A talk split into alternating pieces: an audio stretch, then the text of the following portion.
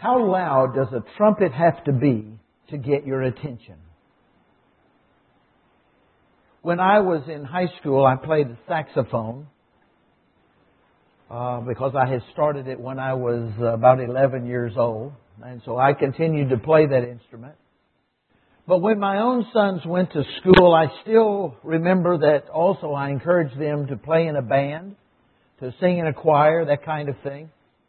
But my number two son, the little one who's six foot two and two something, I don't know, in size, chose to play the tuba.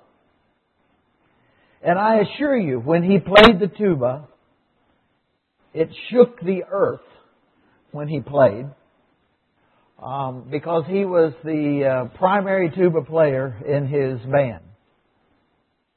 Well, the Lord has chosen, as we see in the Scripture, to use trumpets. And today, as the Scriptures were, read, the description of what's found in the seventh seal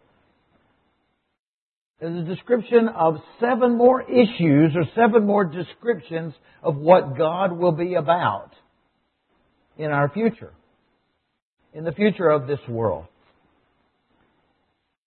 And if you'll remember and we reflect, now this week I'm not giving an insert, but probably next week or week after next, I'll give you an insert again to kind of give us that sequencing in our own mind to realize the book of Revelation is not a scary book that should frighten us away from studying it. It is a book that we should take seriously because it challenges us and gives us a clarity for our own condition and that of the lost world in which we live.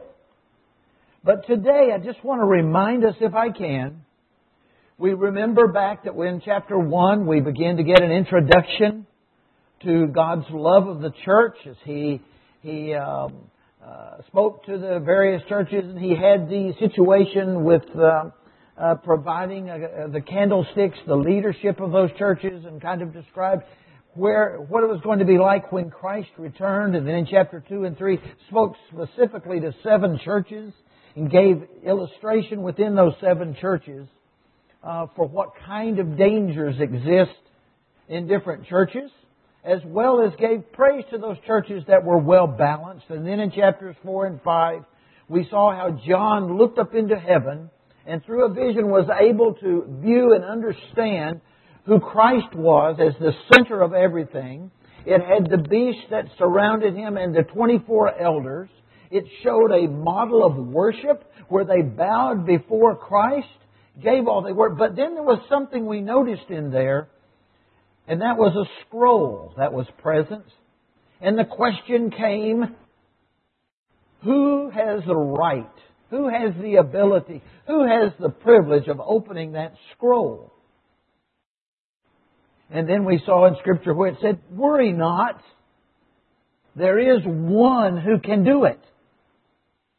One who is worthy. And you know, and I know who that is. That being Christ. And so then we look in chapter 6 and we start moving through the, the seven seals that were chopped on the scroll, and we begin to see, we saw the four horsemen of the apocalypse as we looked at the beginning of chapter 6, because it talked about a white horse and a red horse and a black horse and a pale horse. Spoke of the martyrs and their hunger to be recognized and be given some kind of righteousness back through their experience of having been martyred in the name of Christ, that there be some kind of retribution. And it also talked about the wrath of God. The fact that God is patient with us, extremely patient, but even God reaches a point that He says, enough is enough. And we can see that all the way as we move through to the end of chapter 6, and we see the, the six seals that are opened, then we saw in chapter 7 something very exciting because that's the good news where it talks about the fact that in the midst of all of that insanity, there will be a time when the church will be removed from the picture. The Christians will be removed. No, not the organization. We won't have to worry whether or not we have the best administrative structure or not, or whether our preacher is a good preacher or not. The focus will be on the church, the body of Christ, being removed so we don't have to ask questions of how do you forgive someone? What is it like to be in a situation that uh, it seems things are unfair? How do I deal with that? Do I still care about people who are treating me irresponsibly? What is repentance? You don't have to worry about it because all that will be already passed for us. So the church is removed, security is provided. Then you look in chapter 8. And in chapter 8 today, we see the seventh seal being opened on the scrolls. And as we look at that, as we've read just a few moments ago, we saw that instead of it being a time of dancing and excitement and joy, there was a half hour of total awe silence. Maybe you call it shock. It describes then, and I don't know if any of you have spent any time going to different kinds of temples of different religions, but you know, temples sometimes will do this kind of thing where they'll put uh, ashes inside of a, a, a certain uh, instrument and they'll shake it around. And I, when I heard, when I was reading this and reflecting on it, I kept thinking, you know, that censer and then it was flung out on the earth. And when it was flung out of the earth, spreading and breaking and throwing the, the ashes in different directions through the little holes that are within it, I reflected on being a Boy Scout of all things. I remember we used to play games when we were out camping. And I can remember one particular time where we were doing that and a couple of guys were running and so excited they ran straight through the big fire that we had. And when they did, the ashes flew everywhere and we were in an area where there were a lot of leaves.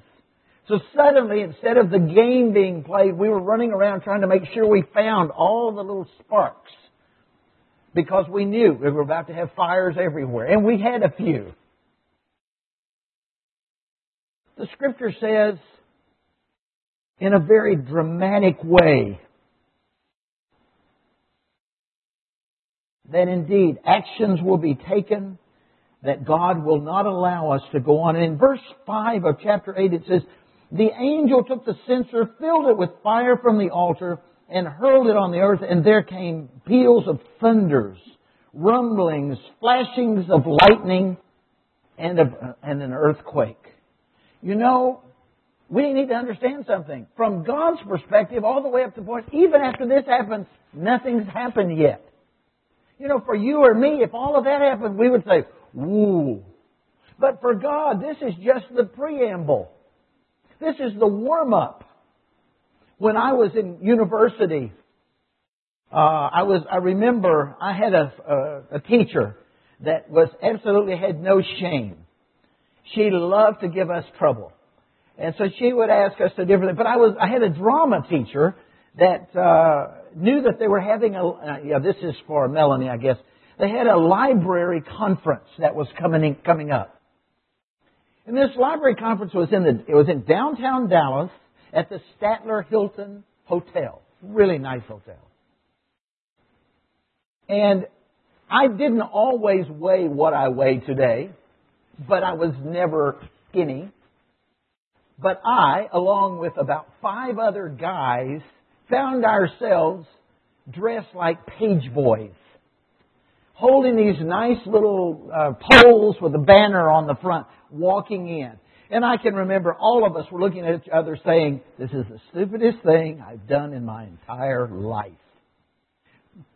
The clothing was green and red. Now we're talking 40 plus years ago, but I still remember, so you can see the impact. But the point was, our role was not to be the center of that conference.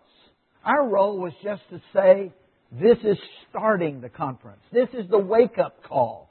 The trumpets, the earthquakes All of the things we see described in chapter 8, verses 1 to 5 in that area, that's just the wake up call to say, Are you listening?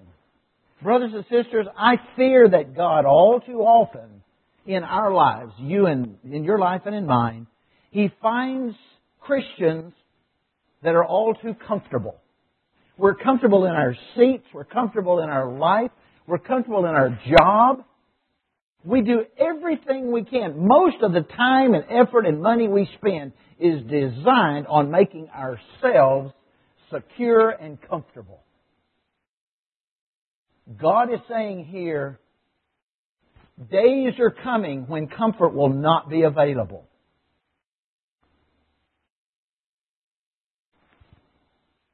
Now again, we're speaking at this point not to the church. Primarily, right here, we're talking about what the rest of the world is going to look like. Chapter 8, verses 6 to 7, the scourge of the earth. We've already read these scriptures, so we don't need to spend too much time going back and rereading them, but it talked about hail and fire in the earth, one third of the earth being burned up, the trees, the grass. You know, snow is soft until you get too much snow. And then it gets heavy.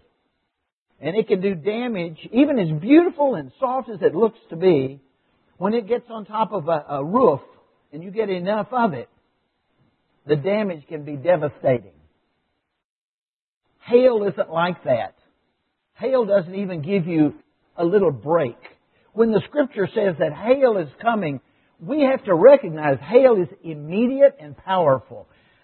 Several years ago, I brought a group of students from China to visit the United States and visit some Christian universities to try to give them some exposure to the fact that Christianity's impact can even allow quality education to be done. At that time, I remember we talked some about Harvard and Yale. We talked about major universities in America and the fact that most of them, Brown University was a Baptist university. Some of the major Ivy League universities came from Christian background. It was Christians who had a burden to get those schools started. But um, anyway, we were traveling, and I remember one day we had taken the group in, and it was really fun because you had about six students, and we had a few people leading them around. And for, for them, their eyes were big. Everything they saw was new. But we went into the restaurant, we ate, and suddenly we started hearing this, these little noises, just kind of scratching. Then we looked outside and we realized what was going on. It was hailing. And the hailstones were about the size of a golf ball. That's a very large piece of it. And they kept saying, Oh, look, look, it's snowing. We need to go outside. I said, It's not snowing. And you don't need to go outside. But they kept saying, Oh, but I want to feel it. And I said, Go to your refrigerator and get a piece of ice. That's what it's like. But we talked about it, and then they began to watch a few people running into the restaurant. And they realized those people were hurting because they had been beaten up by the experience of trying to get from their car into the restaurant. And then they began to look at some of the cars that were parked right beside the restaurant and see the dimples where the hail had caused damage already. When the scripture says that hail will come, it's not saying my mind lies, slowly it will come. It's saying it's coming hard and coming fast and it's going to be powerful on our lives. And that's what it's warning us, warning the people, and warning us also. Today I want us to think about how we relate to this. Because we see the scourge of the earth in verses 6 and 7, the scourge of the thieves, verses 8 and 9. A third of the creatures will die. You know, if those people like to eat seafood. They better eat it now because there won't be any then. Verses 10 and 11, the rivers, the water will begin to change in its availability. You won't be able to go out and turn on your spigot and be able to drink water. It simply won't be there because it will all be dirty and, and be polluted. The scripture goes on and it talks about the stars. It even reminds us and says something uh, talking about wormwood in verse 11 says the name of a star is wormwood. A third of the waters will turn, be turned bitter, and many people died from the waters that had become bitter. We need to remember that in the scripture, when it talks about stars, it often refers to angels. Refers to angels. Not good angels, not bad, but angels. It refers to both kinds at that point. Isaiah 14:3 reminds us that Lucifer desires to be above all the angels, that he, and that he was indeed a fallen star. Some, would, some people would relate wormwood maybe to Satan as being one of his primary workers. For myself, when I hear the word wormwood, I tend to reflect on Screwtape letters from C.S. Lewis because that's one of the ones that, within that particular book, that name is used to uh, describe an individual who is very bitter, very negative, who seem to see the worst in things instead of trying to do things that are best for others.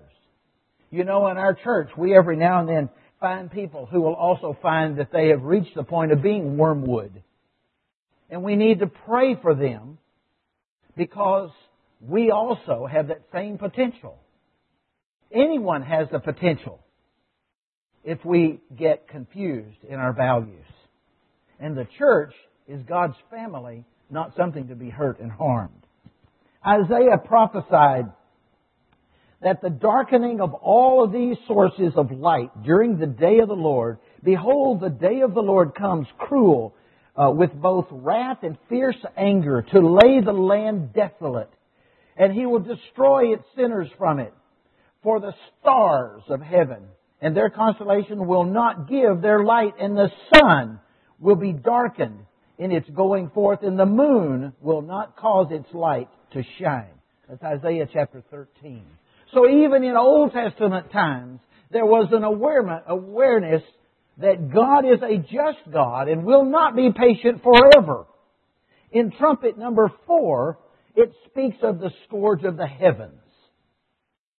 The scourge of the heavens the woe is presented, if you will.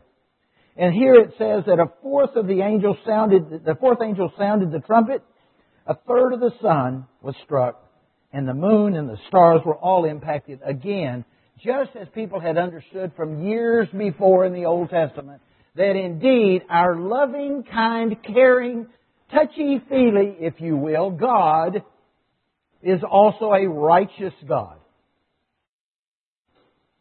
and that he has not only the ability and the responsibility, but he also has the plan to one day step forth and say, enough is enough.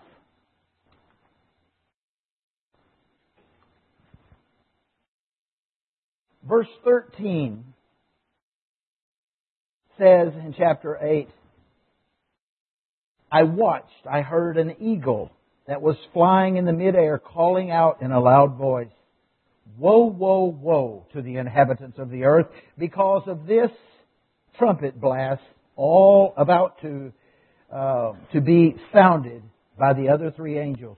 It was again a type of warning. It's very interesting that God, having given man as many warnings and opportunities as he has to repent and to come to him, even at this point, says, I am not the one condemning you. You are condemning you. You are your own condemnation when you deny God. Trumpet number five. The scourge of the locusts. One of the woes. Verse 9, uh, chapter 9, verses 1 to 3. Then the fifth angel sounded, and I saw a star fallen from heaven to the earth and him it was given the key to the bottomless pit. And he opened the bottomless pit, and smoke arose out of the pit like the smoke of a great furnace. The description of Abaddon, this individual Apollyon, is such that it's pretty well understood by nearly all that this is a description of Satan. And just simply saying that that's why the battle exists between Satan and God. Satan still, even knowing the end of the book, I'm sure he's read this many a time. He's fully aware of the Word of God, fully aware of the direction of things and where it's to go. And I'm sure he thinks he can do things differently, make adjustments, and make things like this ultimately not occur as it's written. That somehow he'll be able to change the, the focus of history. And yet the scripture still boldly goes ahead and reminds us and teaches us this is what's going to be. And in the scripture, one of the scriptures that strikes me so much as we read chapter 9 verses 4 through here, it describes what these locusts are going to be like. And what it's going to be like to see them coming across the world. Well, you know, we remember locusts from the Old Testament. And so it's already been modeled one time there. But uh, we, at this point, we're, we're seeing a, a, little different picture. But as you look at nine, chapter nine, verse six, you see that these people will have reached a point that even they will be saying, "I give up, I surrender." I want to commit suicide. I want out of this thing. It's beyond my ability to grasp how bad it is to have earthquakes and tremblings and war and murders and selfishness only. I cannot stand anymore. I want to die. But according to chapter 9, verse 6, things will get so bad that even suicide will not be possible. No hope. Knowledge is not the problem. The scripture tells us already. Clarity is here. We know what the scripture lets us know. And yet still men choose not to accept the love of God. The sixth trumpet. The sixth trumpet. It goes on all within. Now these trumpets, remember, are all within the seventh seal the seals that were on the scroll as it was being opened.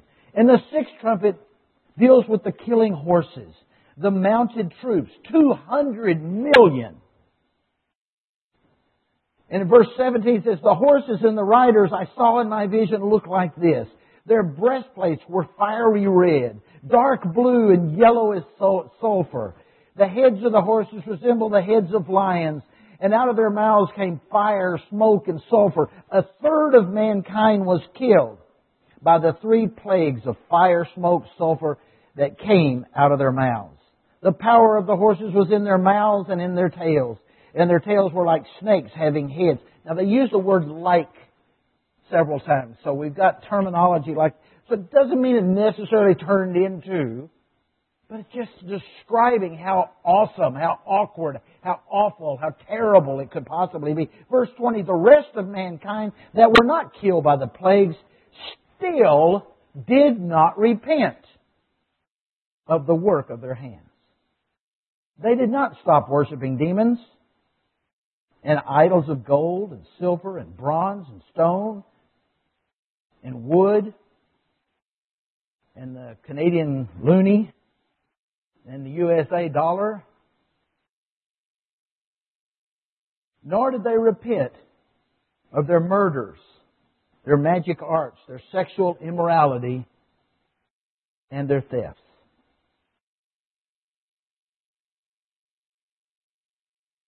What does it take to wake us up? Is it my son James's tuba? Maybe it'll be better than the trumpets. Maybe the trumpets weren't loud enough. What does it take to, to get us sensitized again to our spiritual identity? What makes us think that life is just about having a nice house, a nice car, a good job? You remember earlier when we were reading the scripture, we looked at chapter 6 and we saw a description of, of various seals. And then we got to chapter 7 and it took a break. And the scripture gave us an interlude about the church. And the interlude in the book of 7 basically says, I forgot to tell you, church, don't worry, you're okay. So the, the chapter 7 goes through and describes and says, church, you won't be in this mess that I'm talking about. Well, once again here, in chapter 10, we see an interlude.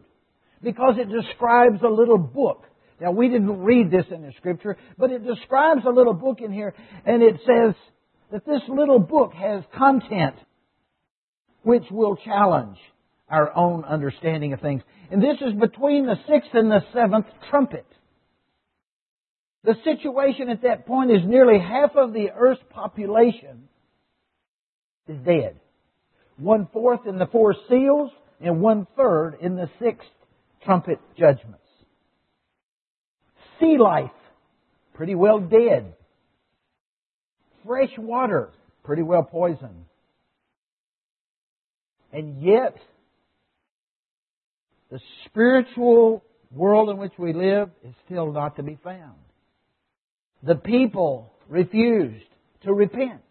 They refused to recognize that God and the worship of God and the trust of God and the serving of God is why we were created. You don't ever have to ask anybody, I wonder why I'm in this world. We know we're here because God made us for a purpose. To be His servant. To serve Him. To be His witness. To love people. To care about people. In His name. Not in my name. Not that you would say, oh, He's really something. You know, this morning, whether you think I'm something or not is not important. Jesus is what this is all about. You make mistakes, I make mistakes. We need to apologize for that. We need to confess those things. But ultimately, we need to keep our focus on God. And when we know other people are weak and they've made mistakes, we need to forgive them and move on.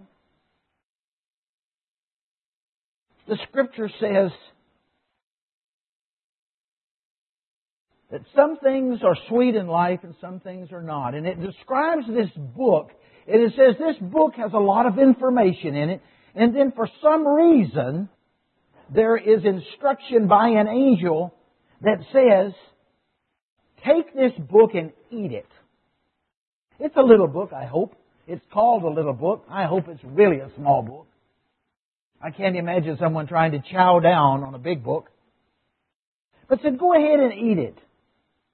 And then in verse 10 of chapter 10, it says, I took the little scroll from the angel's hand and ate it. Maybe it's like Chinese uh, uh, food where sometimes, you know, you can have paper on the outside of food, but it's edible paper. You know, maybe that was what it was. I don't know. But it goes on and it says, take it and eat it. It tastes sweet as honey going into your mouth. And when it is eaten, your stomach will turn sour. Then I, then I was told, you must prophesy again about many people, nations, languages, and kings. You must prophesy again. Even to this point, when the whole, when the church has been re, re, totally removed, God is still saying, ah, oh, I can't believe I created these people. I gave them a spiritual. Now, let me take an aside here for just just a minute, because after all, the Scripture's done that with verse chapter seven and chapter ten. I'm going to do it too. Have any of you ever heard the term "we are a product of our experiences"? We're all just products of our experiences. In other words, the background and the things that you've done and the background of the things you've done probably are not the same. Maybe you lived a little bit in Hong Kong, but you came over here and you were 20. Another one says, Yeah, I lived in Hong Kong. How long were you there? Six months. Uh, well, I'm probably not going to ask you to tell me what you thought of uh, some of the Hong Kong things. Um, you know, but we, we're products of what it is that came into us. And all that put together makes you who you are. In the scripture, it says that God continues to recognize that somehow there's hope even in the heart of these people that some might repent. And God says, I will not easily give up on them. Brothers and sisters, you have uncles, aunts, cousins, friends that are not Christian. They may have cursed you. They may have heard you say you were a Christian and they said that's garbage. Now, if you're weak enough, you have to depend on God. That, okay, that's your business, but that's not me. I'm not that way. I think God would look at that kind of person and He would still say, I created him. I love him. Let's try one more time. In the scripture, if you don't believe it, look at Revelation because it goes over and over and over where that's, where that's exactly what's happening. It says you must try again. So it's sweet when it goes in, but it's bitter in the stomach. Why is it bitter in the stomach? Because the truth is that without Christ, you know the future of those people. So we look and we see all of that, and then we go to chapter 11 and we look finally to the last trumpet. Chapter 11 verses 15 to 19 says, Then the seventh angel sounded and there were loud voices in heaven. The kingdoms of this world have become the kingdoms of our Lord and of His Christ, and He shall reign forever and ever. And any of you have ever sang the Messiah, know those words and know them well because it's part of the Messiah. But then it goes on. It continues, it says, the 24 elders who sat with God in the thrones fell on their faces and they worshiped. So this is a worship style that's going on. And this is a great thing that's happening. But then it goes on and it says, We give you thanks, O Lord God Almighty, the one who is and who was and who is to come, because you have taken your great power and reigned. But the nations were angry, and your wrath has come, and the time of the dead that they should be judged. Enough is enough. God says that there will be a day that enough will be enough. Brothers and sisters, the God that we worship, we tend to soften Him up so much that we don't respect that He is well balanced. He knows right and wrong. It's just He's got more patience than you do. He's got more patience than I do. When I get tired and exhausted, I say things, I'll argue, I'll get. God doesn't do that. But there is going to be a time when He's going to say, I've listened and I've listened and I've listened, and you never repented. When I see this scripture and I see the seven trumpets, I come to a challenge. And the challenge is to say, today in our world, you and I can be salt, light, and for Chinese, ginger. If you like to eat spicy stuff. We've got the opportunity to serve. The question is, are we spiritually burdened? Or are we also just like the non Christian friends around us who have found their whole lives focused on their job, their position, their education, making other people happy. I pray that God will reach into your heart and remind you there's something more important for you and for VCBC than ourselves. Let us pray. Father God, we thank you today that your Scripture is our teacher. We thank you today that we can see the testimony of the trumpets, even though it's scary to us. It's frightening. It looks like something out of a movie, The Mummy, or, or, or something like that, where we see all these, these strange beings